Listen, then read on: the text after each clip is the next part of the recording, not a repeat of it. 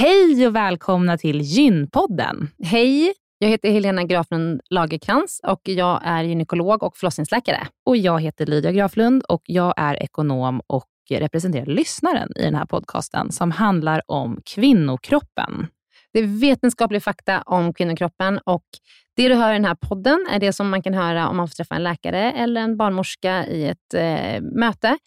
Men ibland så bjuder vi in gäster som berättar om sina personliga erfarenheter och ibland är det också spekulation, men då är det verkligen tydligt att det är spekulation. Annars är grunden för den här podden vetenskaplig fakta om kvinnokroppen. Så är det. Hoppas att ni vill lyssna. Välkomna. Välkomna.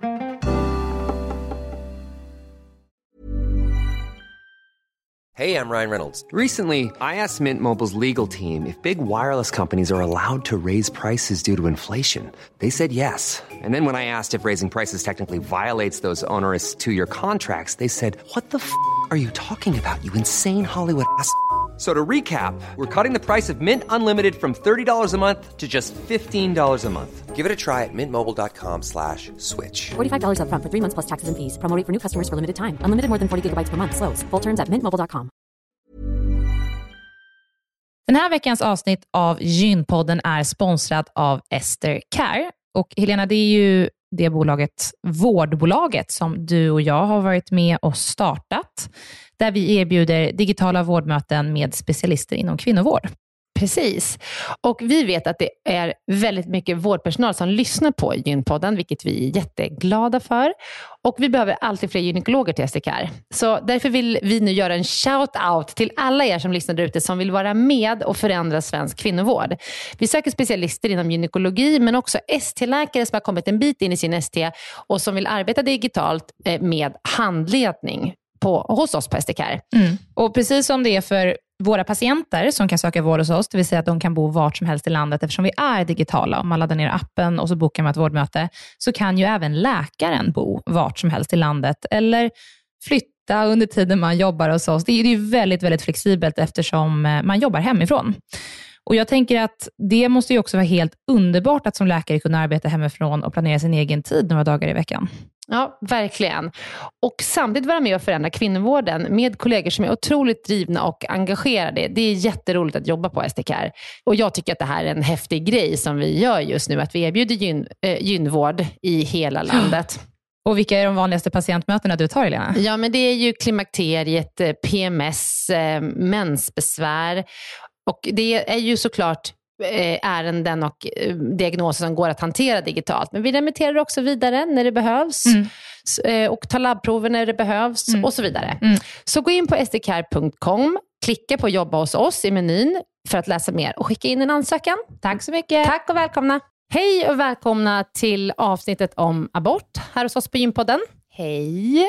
Den här veckan så kommer vi att eh, ha ett avsnitt som vi tidigare har släppt, men vi kommer att börja det här avsnittet med en helt nyanserad diskussion och dialog kring vad som händer i världen och varför vi väljer att lyfta det här avsnittet om abort med Helena Kopp Kallner igen. Vad är det, Lydia, som du tänker är det mest eh, framträdande liksom, i det som har hänt på abortsidan ja. hos världen? Det, det blåser ju negativa vindar i världen just nu, vilket är såklart inte vad någon av oss eh, vill som har med, med, jobbar med kvinnors rättigheter eller kvinnors liksom, eller kvinnovård och hälsa överhuvudtaget. Men det absolut största som har hänt nu är ju det som hände i USA i somras, när eh, Högsta domstolen kom med nya besked om framtiden för aborträtten i landet. Och domstolen valde ju att häva Roe vs. Wade, som eh, var lagen som eh, förhindrat delstaten att införa totala abortförbud sedan 1973. Mm. Och nu är det alltså fritt för uh, olika delstater att göra det och det är många delstater som har gjort det, vilket innebär enorma problem för kvinnor som lever i de delstaterna och som blir oönskat gravida. Och det vi har pratat om tidigare här i podden och som diskuteras liksom livligt i media, det är att det här är ju en fråga som absolut i första hand drabbar eh, kvinnor som redan har en socioekonomisk utsatthet. Mm. Eh, där man inte kan ta sig någon annanstans eller betala för att göra aborter på ett säkert sätt, utan att man, man får eh, göra en abort eh, olagligt och på mindre medicinskt säkra sätt. Och Jag tycker att den delen är också lite intressant att prata lite om. Eh, just att göra osäkra aborter. För det man ser är ju att när man förbjuder abort så går ju inte aborten, antalet ner. Nej. Utan det som ökar är antalet osäkra aborter. Och gör man en osäker abort så är det ju förknippat med livsfara för kvinnan, eller hur Helena? Ja, absolut. Och det är också så att när man förbjuder aborter och abortkliniker så går också preventivmedelsrådgivning ner. För det går ofta hand i hand. Mm. Så att det kan till och med leda till flera oönskade graviditeter. Och, eh, alltså det får ju fatala konsekvenser för kvinnor att eh, bli gravida i ett land där man inte får göra abort om man inte känner att man kan, vill ha det här barnet, eller kan ta hand om det här barnet, eller kan till och med vara en fara för ens liv. Man har ju också förbjudit abort i Polen. Mm. Vet du att det var en kvinna som eh, för ett år sedan dog i sin eh, 22 graviditetsvecka, så dog hon av en, eh, alltså en eh, infektion och man vågade inte göra en abort på henne för man var rädd att man skulle åka i fängelse då som vårdpersonal, så kvinnan dog.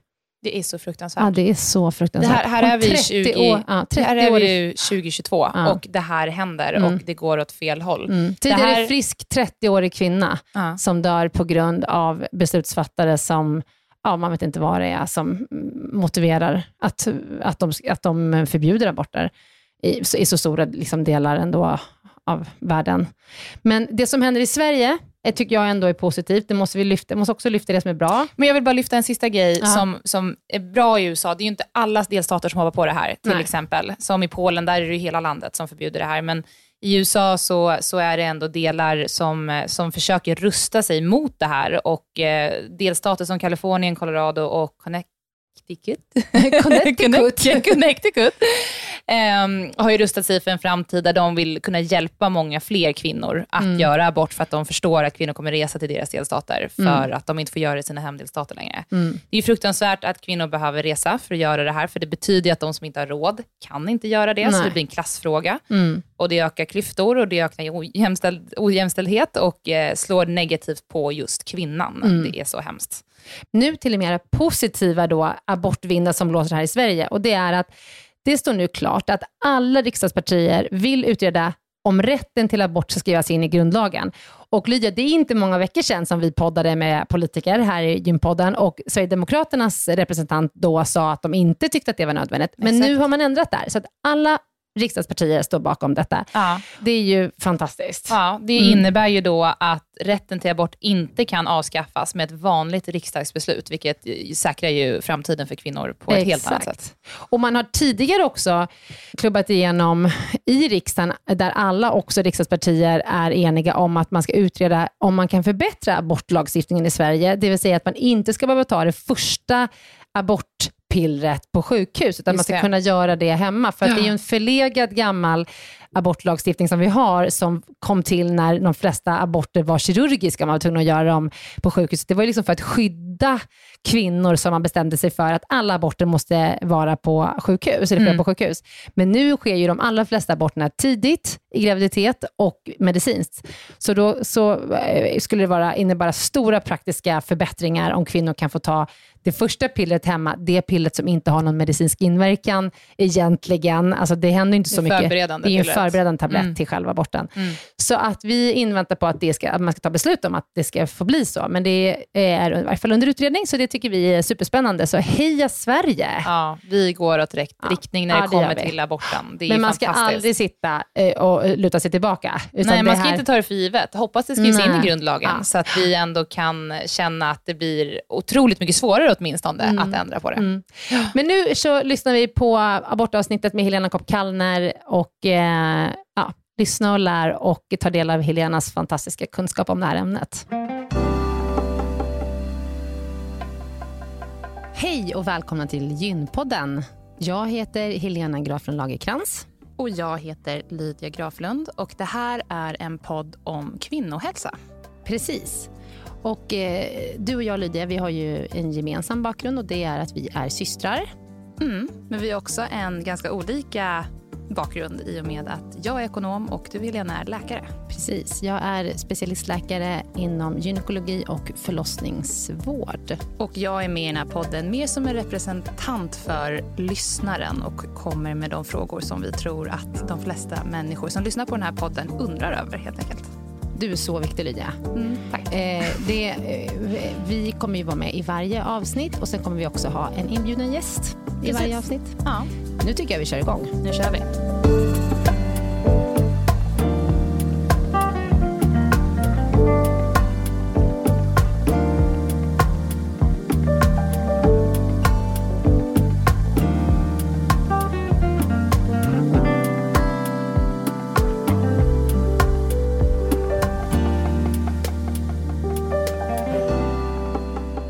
Idag ska vi prata om ett eh, alltid aktuellt ämne.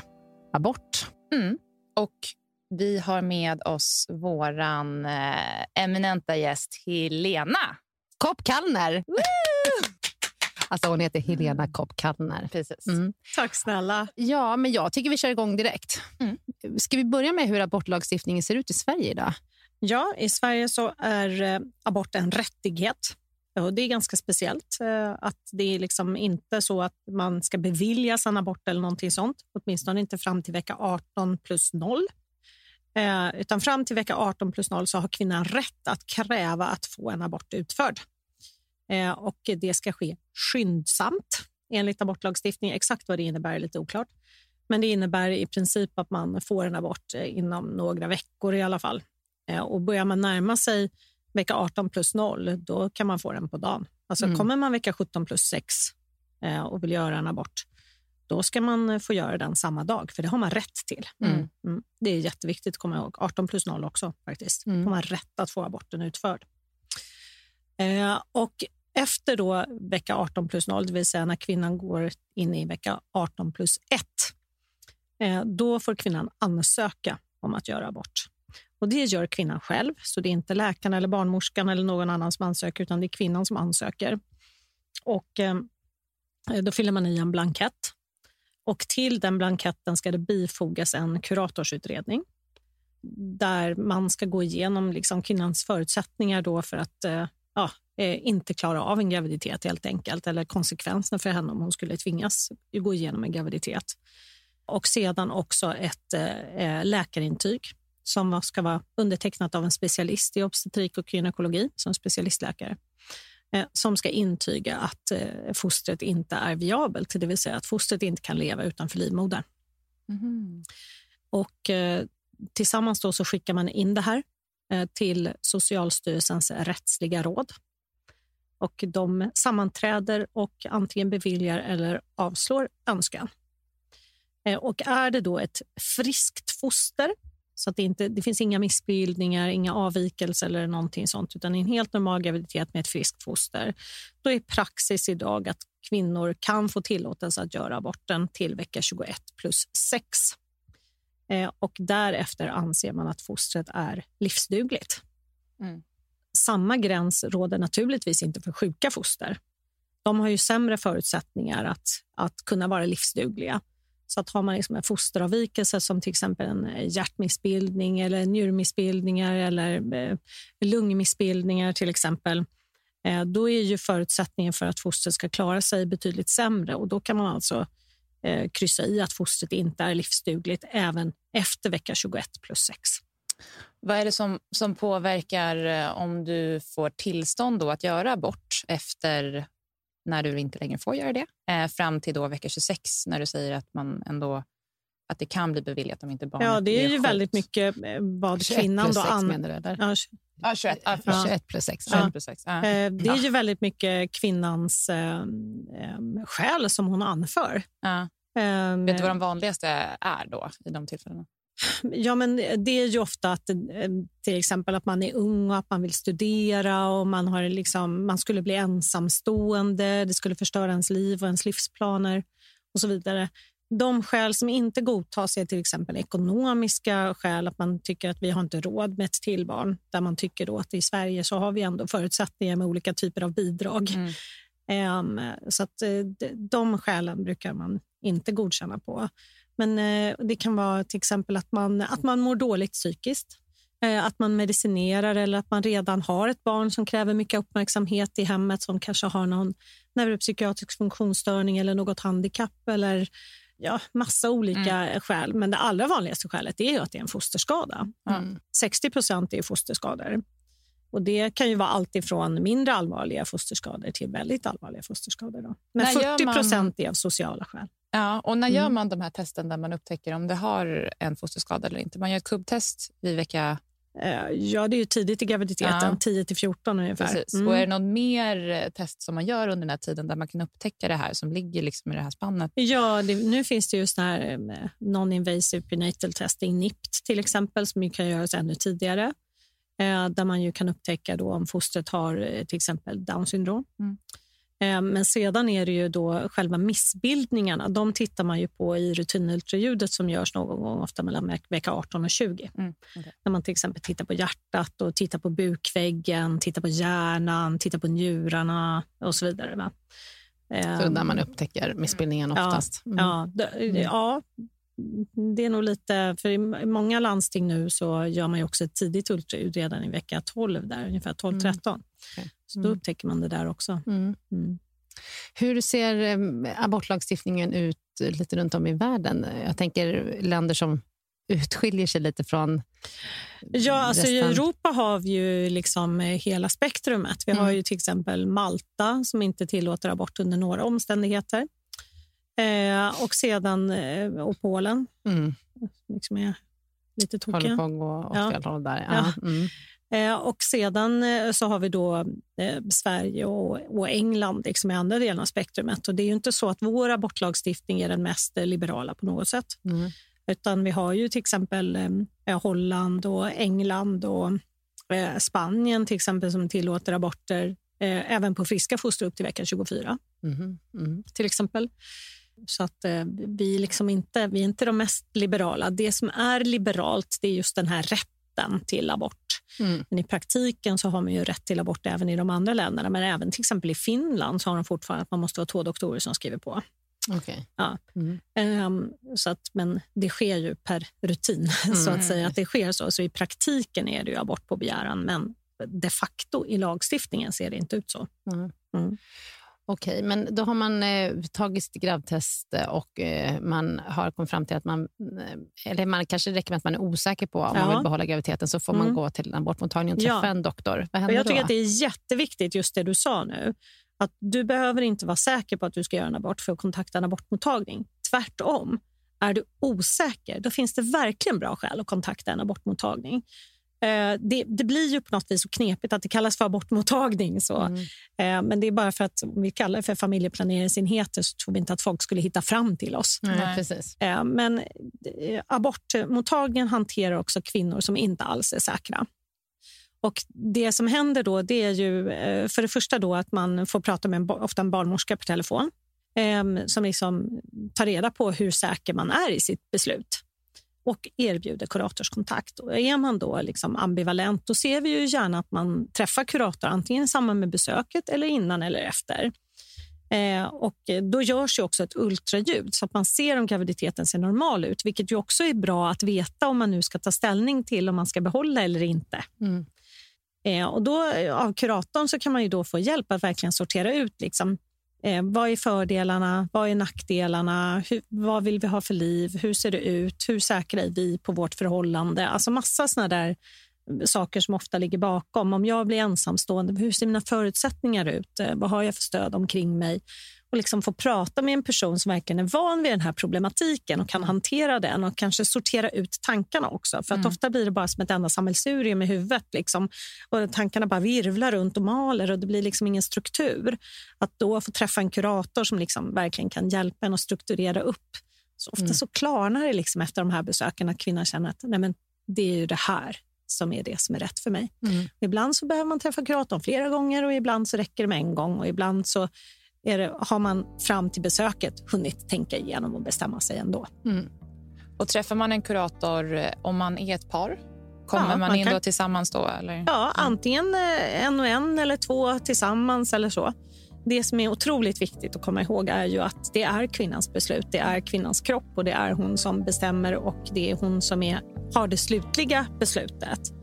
Men de facto är att de flesta aborter sker i ett så att säga fast förhållande eller man ska säga ett etablerat förhållande i alla fall. Mm. Eh, vilket innebär att man är ju ofta två mm. som resonerar i alla fall. Mm. mm.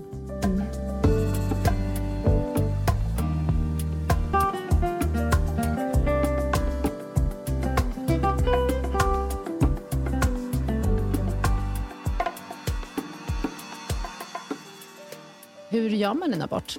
Ja, rent principiellt ska man säga att det finns två olika metoder.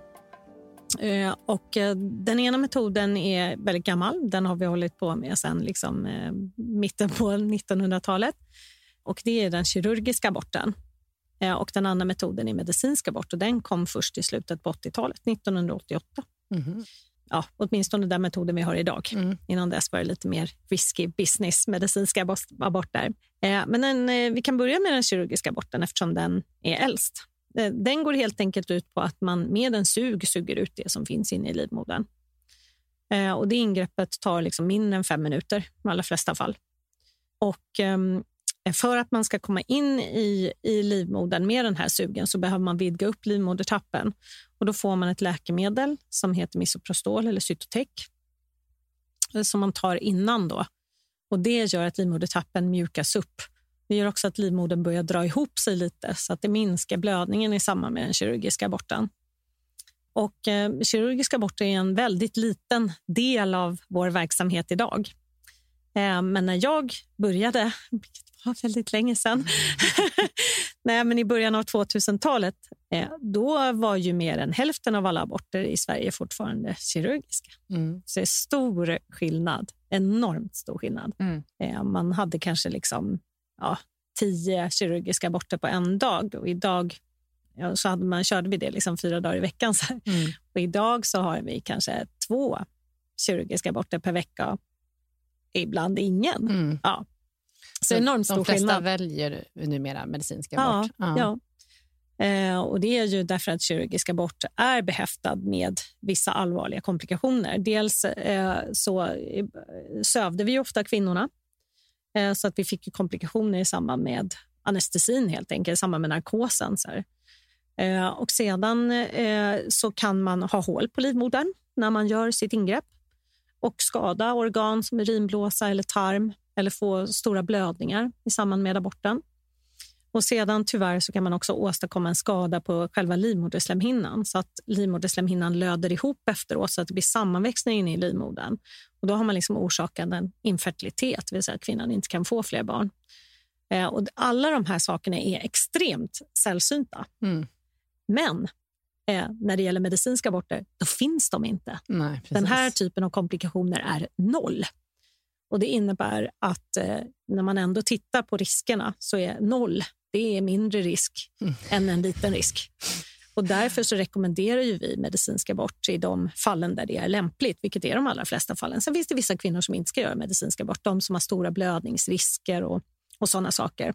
Men så, då så får man göra medicinsk abort. Mm. Ska jag fortsätta att prata om det nu? Ja, känns som att jag bara babblar Ja, och men babblar och därför du är babblar. här. Eh, Så, så medicinsk abort kan man ju välja att göra hemma till och med nu för tiden. Ja, Mm.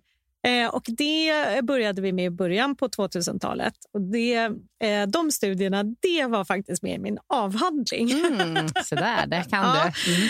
Precis. Eh, inte den allra första studien, men den andra studien som gjorde, gjordes på hemabort. Den var med i min avhandling. Och, ehm, eh, det är ju visat att kvinnor uppskattar att göra abort hemma. Och från början var det ganska stort motstånd. Då, liksom att bara, men gud, och ska kvinnor göra sina aborter hemma? Och så förskräckligt, vad jobbigt. Så visade det sig att kvinnor tyckte inte alls att det var förskräckligt och jobbigt. Utan de tyckte det var skönt att slippa Mm. oss.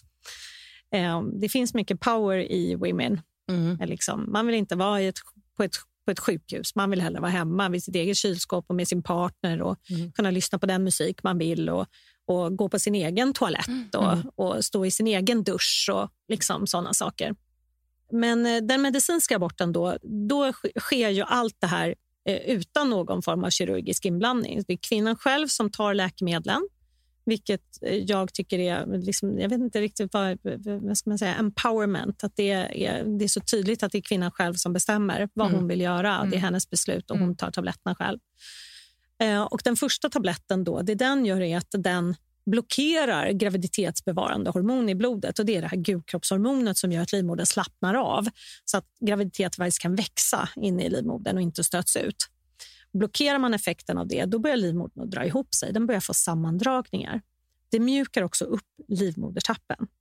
Så man kan säga att man förbereder livmodern på att du ska få missfall. Och Sedan så eh, låter man den här tabletten verka någonstans mellan 24 och 72 timmar.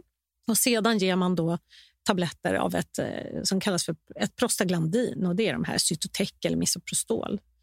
Eh, och de orsakar sammandragningar i livmodern och då får man ett missfall. Mm. Så det vi gör är att vi, vi framkallar ett naturligt missfall. Mm. Men när man ger de här tabletterna så får man faktiskt starkare sammandragningar än vid ett naturligt missfall, vilket gör att blödningsrisken är faktiskt lägre. Mm. Och man får fler liksom, kompletta eh, missfall, så att säga. Att allt stöts ut jämfört med om man får ett naturligt missfall också. Eh, så att eh, det är det som händer och det är ju olika jobbigt beroende på hur, graviditet, hur stor graviditeten är. Om man har fött barn eller inte. Vi vet att kvinnor som inte har fött barn de har mera ont. Eh, de kvinnor som har fött barn de har mindre ont. Processen tar lite olika lång tid beroende på hur långt gången man är. Men är det liksom en, en tidig graviditet så att man till exempel kan göra en hemabort, då har de flesta aborterat när det har gått sex timmar. Mm, mm. Och Hur länge kan man få vara hemma och göra sin abort? Hur långt in i graviditeten? Nu är ju det nationella PM skrivet så att det är fram till vecka 10 plus 0. Okay. Mm. mm. Mm. Eh, och Det är viktigt att man då får information om vad man kan förvänta sig som kommer ut. Det är enormt stor skillnad. Alltså, eh, foster växer snabbt kan man säga. Mm. Så det är väldigt viktigt att kvinnan får information om hur stort fostret är vid olika fosterveckor och om man tittar, vad kan man förvänta sig att se och så vidare. Mm. Efter vecka 10 plus 0 då får man då göra det på sjukhus. Mm. Och Då görs det ofta som att man är dagpatient. Man kommer på morgonen och så går man hem på kvällen. Eh, och är det efter vecka 12 Ehm, då är man faktiskt ofta inneliggande under aborten. Så man räknar med att kvinnan kan behöva stanna över natt, men de allra flesta går också hem samma dag. Mm. Påverkar den här typen av eh, abort eh, din fertilitet? Nej. Nej. Alltså det, det, säger vi egentligen om de kirurgiska aborterna också, att det påverkar inte fertiliteten. För att risken är så pass liten att det, den är inte värd att tala om, men den finns där. Mm. Eh, men en medicinsk abort, när du inte gör någonting annat än att ge tabletter, det kan inte påverka din fertilitet. Hur skulle det gå till? Det som kan påverka det är om man får en infektion efteråt, men inte aborten i sig. Nej. Eh, och Det är otroligt ovanligt med infektioner efter aborter. Eh, men de finns. Det är mm. viktigt att man liksom också vet vad man kan förvänta sig efter en abort, till exempel efter en tidig abort. Man kan blöda någonstans mellan en och tre veckor, säger vi. Det ska bli mindre och mindre för varje dag. Eh, du ska få mindre och mindre ont i magen för varje dag. Du ska inte få feber. liksom. mm. att, att kvinnorna vet vilka symptom eh, de ska söka och söker de då tidigt och får behandling för sin infektion, då finns det ingen risk för att det här skulle påverka din framtida fertilitet.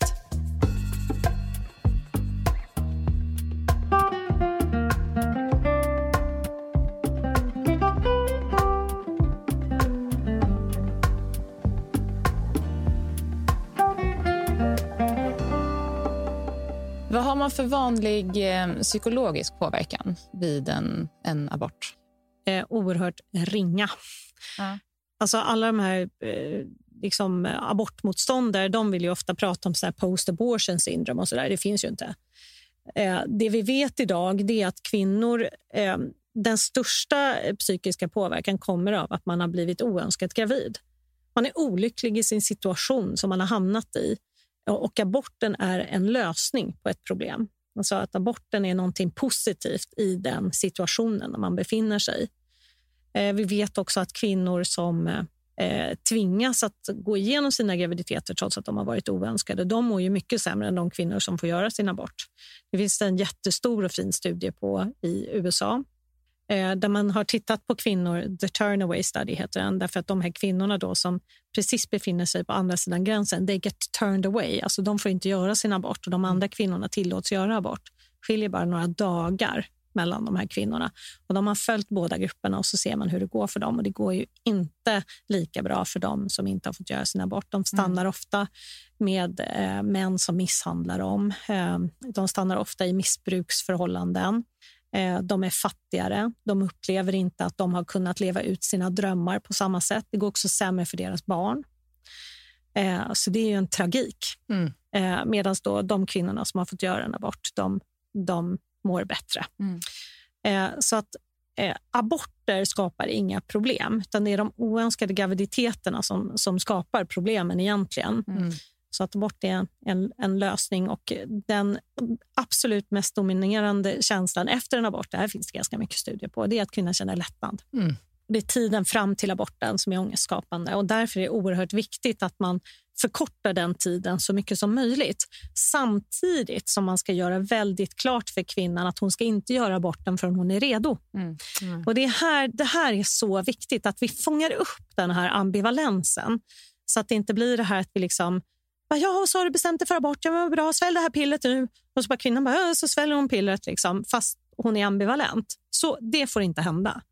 Det ska vara ett tydligt och klart beslut från kvinnan att det här är vad jag vill. Mm. Eh, och att verkligen skapa den här känslan av att du är inte till besvär. Vi är bara här för din skull. Det enda vi är här för det är att det ska bli bra för dig. Mm. Man, ska- jag tänker också på att man ska tänka på när man kommer till abortmottagningen att man behöver inte ha en anledning till sin abort. Nej. Det är ingen som kommer fråga dig så här, varför vill du göra en abort. Det är Nej. ingen som kommer fråga det. Nej. Eh, Efter vecka 18 plus en del 0, gör det, men jag tycker det är helt fel. vårdpersonal. Ja.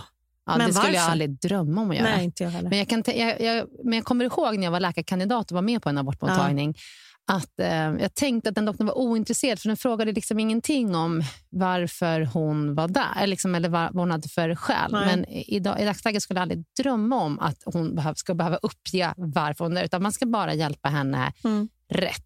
En del vill ju berätta ja, och då gör de och det. då får de ju göra Ja. det, självklart. ja. Men, Men- jag brukar även när de vill berätta så brukar jag säga så här, bara så att du vet, du behöver inte Nej, berätta. Men om du vill berätta, då lyssnar jag jättegärna på dig. Mm. Ja, för att eh, det där med varför, alltså, men till exempel på Island och i Finland, du måste Mm. kryssa i. Varför Mm. vill den här kvinnan göra abort? Mhm. Så du måste Mm. fråga. Liksom. Mm. Så blir det så här, bara, hon studerar eller Ja. det ena och det andra. Liksom, så, här. Ja. Det, så är det ju inte här. Nej, så är det inte. Det ska För man- efter vecka 18 då, Ja, men precis. då ska Mm. du anföra dina skäl. Men det är en annan sak. Mm. Men och sen En annan viktig del av abortmottagningen det är ju att vi ger möjlighet till preventivmedelsrådgivning. Ja, precis. Och att vi, vi är ganska intresserade av att ge den rådgivningen. Ja, Mm. därför att, eh, och det är också så här att de allra flesta kvinnor eh, som gör en abort vill helst inte göra en till. Eh, och den, den stora liksom, frågan då är att liksom, om du blir gravid igen, vad, vad gör du då? Och då, då brukar de flesta kvinnor känna att men, men det får inte hända. Jag, jag vill ha ett preventivmedel. Mm. Eh, och då är det ju visat då att de kvinnor som får de här långverkande preventivmedlen, som till exempel p-stav och spiral, de kommer ju tillbaka mindre ofta för sin abort och de slutar mindre ofta med sin preventivmetod. Så att de blir ju mer nöjda helt enkelt. Mm. Eh, så att vi tycker att det är ett bra tillfälle att sätta in och vi håller på med forskning nu att just det där att man ska kunna sätta in preventivmedlen tidigare i samband med en abort. Därför att människan är ju så fantastisk på att förtränga obehagliga saker. Mm. Jag brukar säga det så här, man, man föder barn liksom, och så frågar man kvinnan så här, på kvällen efter förlossningen, ska du ha fler barn? Så säger hon aldrig i livet. Liksom, är det som säger. Så frågar man nästa dag, då sitter de där med sina bebisar och bara, åh, tänk när du får syskon. De har liksom redan glömt. eh, och det är ju samma sak här. Att, Mm. att eh, eh, man förtränger det obehagliga, man tänker att det här var otur, det här var bara en engångsförteelse, det kommer inte att hända igen. Eh, därför att det är mänsklighetens natur. Mm. Och ju längre tiden går efter aborten, desto mer tenderar man att tänka så.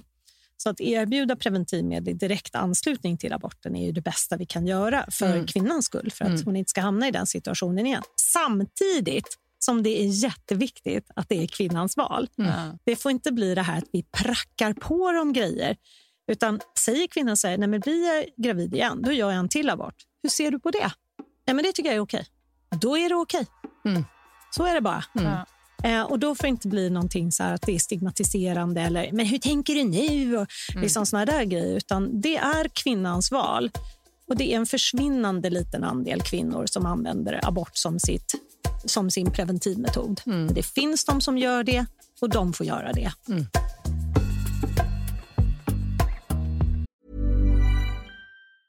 If you're struggling to lose weight, you've probably heard about weight loss medications like Wigovi or Zepbound, and you might be wondering if they're right for you.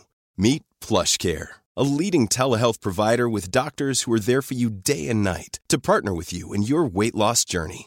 If you qualify, they can safely prescribe you medication from the comfort of your own home. To get started, visit plushcare.com slash weight loss. That's plushcare.com slash weight loss. plushcare.com slash weight loss.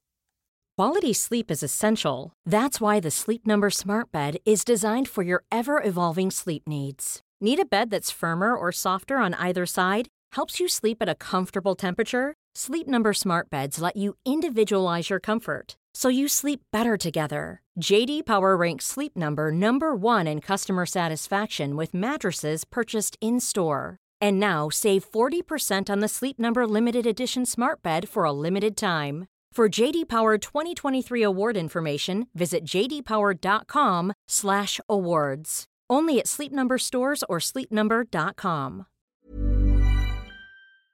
Veckans avsnitt av Gynpodden är sponsrat av mittpreventivmedel.se som är en informationssida från Bayer. Mm.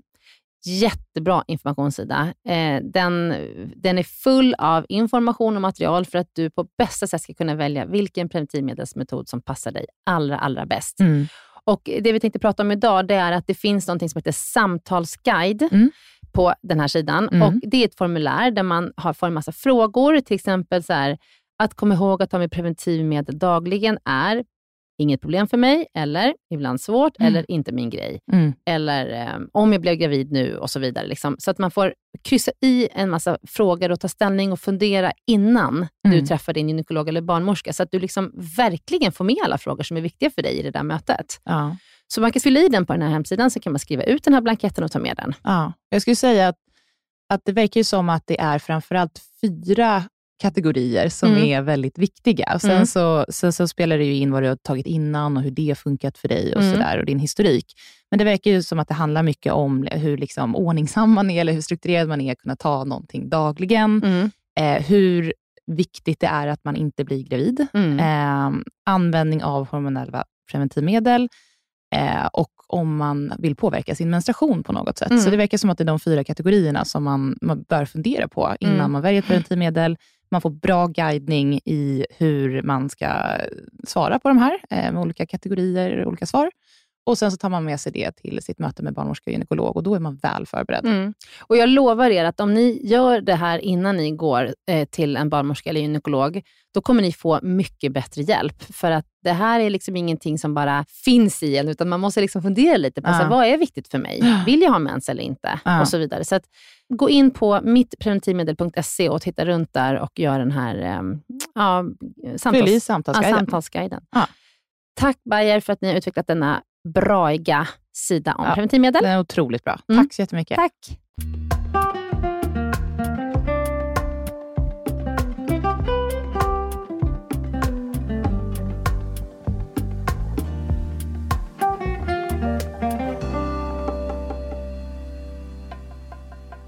Men abortfrågan är ju ständigt aktuell Ja. i hela världen. Och i, Onekligen. många, ja, och I Mm. många länder så försöker man inskränka aborträtten. Ja. Varför är det så, tror du?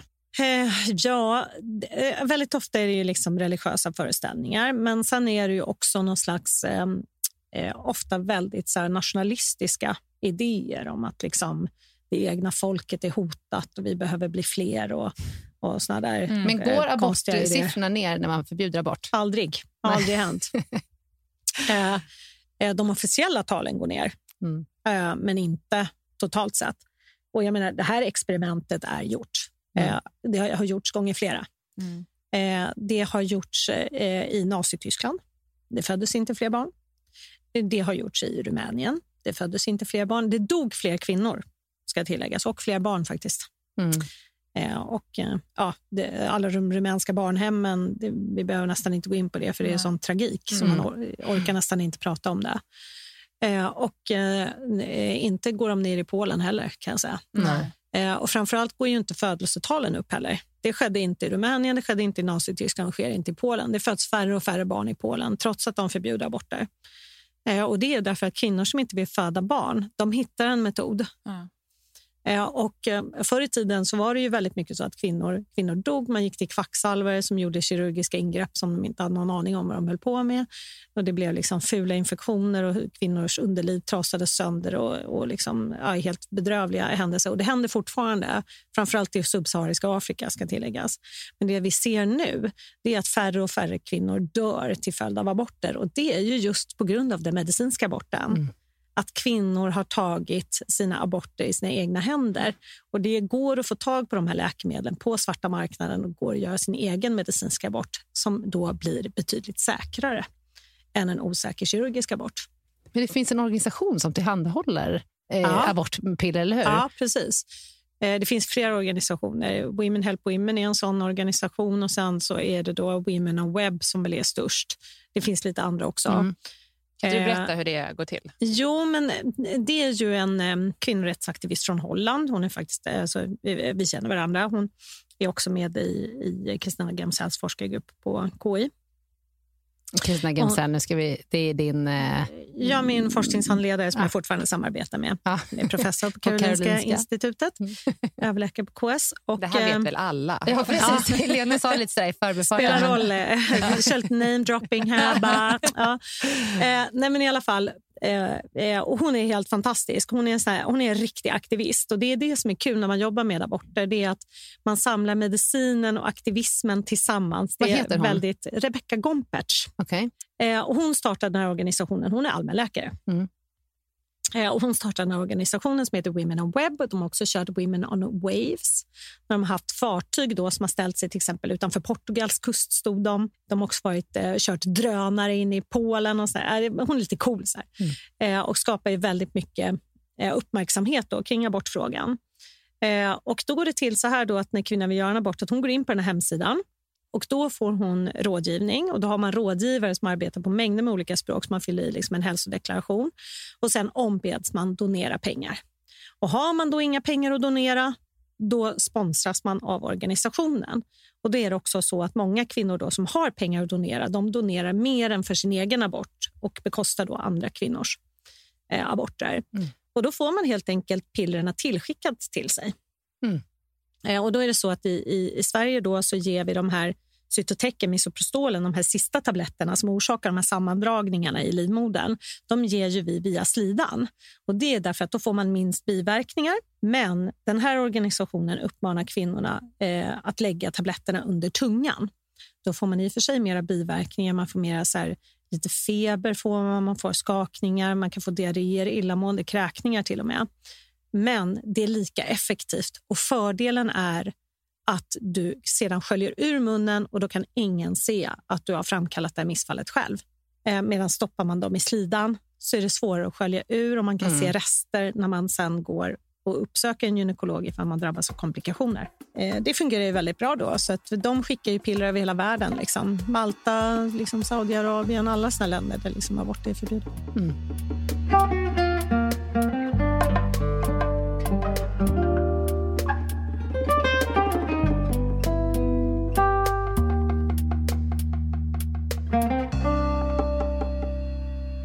argument som man hör ibland, att vi i Sverige borde sänka abortgränsen. Eh, nu har vi ju 21 plus 6, det är ju liksom den bortre gränsen på ett, eh, om man säger ett friskt foster. Mm. Eh, och att den, den gränsen sattes väldigt länge sedan. Eller ganska länge sedan i alla fall. Ja, Eh, just 21 plus 6. Man sänkte ju från 22 plus 0 till 21 plus 6 för bara några år sedan. ja, vilket år då? Åh gud, kan det vara? Tio år sedan? Eller? Ja, någonstans mellan. 10 och 5 år sedan. Ska jag Ja, säga. Så okej. man sänkte Mm. med en dag. Mm. Varför då? Viktigt steg. Ja. Ja, men nu med dagens medicinska framsteg så kan man ju rädda barn, eh, små barn från vecka 22 plus 0 Mm. ibland. Eh, borde abortgränsen justeras i förhållande till det här? Det är ju någonting som eh, en del eh, argumenterar för att man ska sänka abortgränsen i Sverige. Mm. Vad brukar du svara på det? Jag brukar svara så här att om man ser till kvinnan eh, så spelar det ingen roll egentligen. Jag tycker man måste kunna hålla två saker i huvudet samtidigt. Jag som läkare jag har inget bekymmer så att säga att gå in i ett rum och göra allt för att den här kvinnan ska få fortsätta vara gravid. Och Sen går jag in i rummet bredvid och där gör jag allt för att den här kvinnan ska få göra en bra abort. Ehm, därför kvinnor har helt olika behov. Om man ska se till vad som är det bästa för kvinnan eh, och för graviditeten eller det barn som föds sen och om man ska se liksom till samhället i stort, då ska man göra som kvinnan vill. Mm. Det är då det blir bra. Då blir det bra för alla inblandade. Jag vet inte vad vi har att tjäna på liksom att, att tvinga massa kvinnor till att föda barn. Och Jag tycker också att de här då som liksom pratar om eh, fostret och fostret och fostret, de, eller barnet då, som de ofta gillar att kalla det för, de glömmer ju helt enkelt att graviditeter innebär enorma risker för kvinnor. Det är risker som kvinnor är beredda att ta för att få ett barn.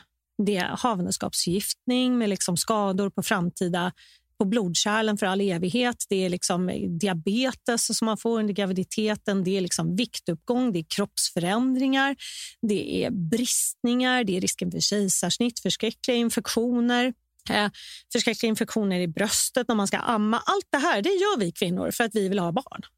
Men att tvinga någon att göra det här när man inte ens vill ha barn, vad, vad, är, vad är det för konstig värld vi, vi lever i då? Som vi ska säga så här, du ska offra din hälsa för ett barn som du inte vill ha.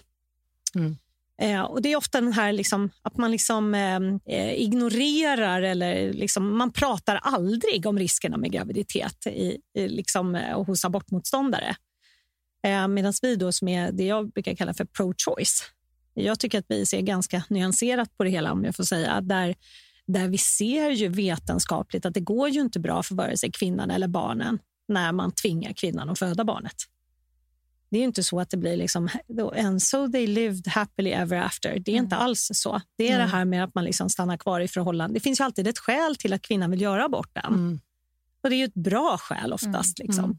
Och Vi vet också att, att eh, ju längre graviditeten är gången desto mer självsorterar kvinnan skälen för aborten. Mm. Alltså att hon, att hon tänker sig nu har jag gått 20 veckor. Då gör man inte abort liksom av samma skäl som man gör en abort när man är gravid i vecka sex. Man tänker några Utan varv ska, till? Man tänker, tänker några mm. varv till. Man känner själv att det här är svårare. Det här är liksom lite närmare en människa. Liksom. Eh, så det är självsanerande det här. Det är mm. inte så att om vi släpper eh, graviditetsveckorna fria, att vi kommer att an, eh, liksom, stormas av en, eh, liksom, tusentals kvinnor som plötsligt vill göra abort i vecka 36. Nej.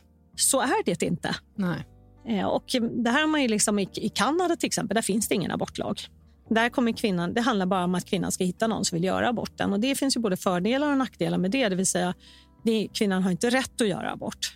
Men å andra sidan finns det inte heller någon övre gräns. Så det är inte så att de har jättestora problem med människor som vill göra abort i vecka 34. Nej.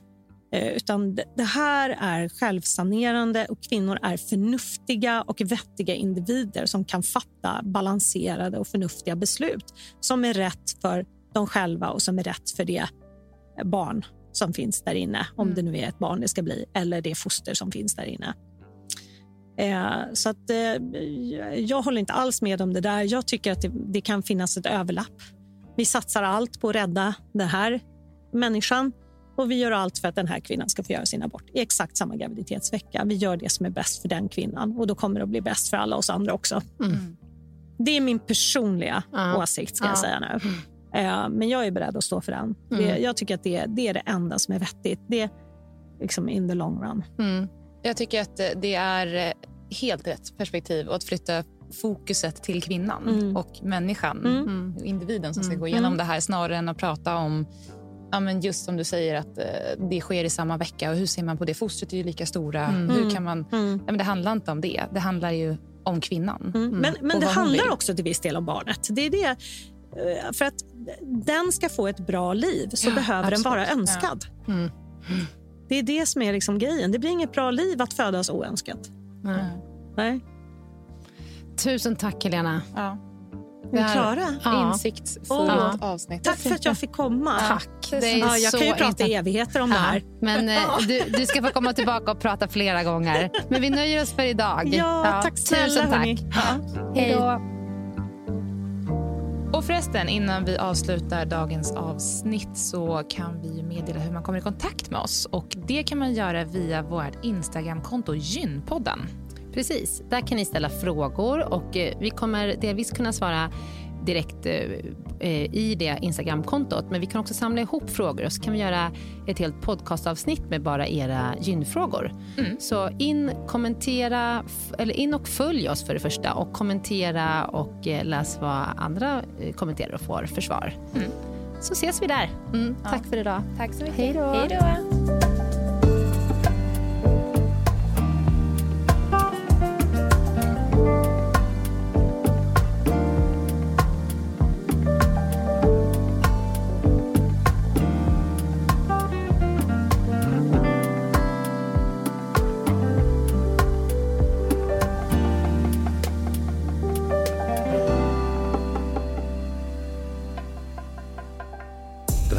Podcasten är producerad av Perfect Day Media.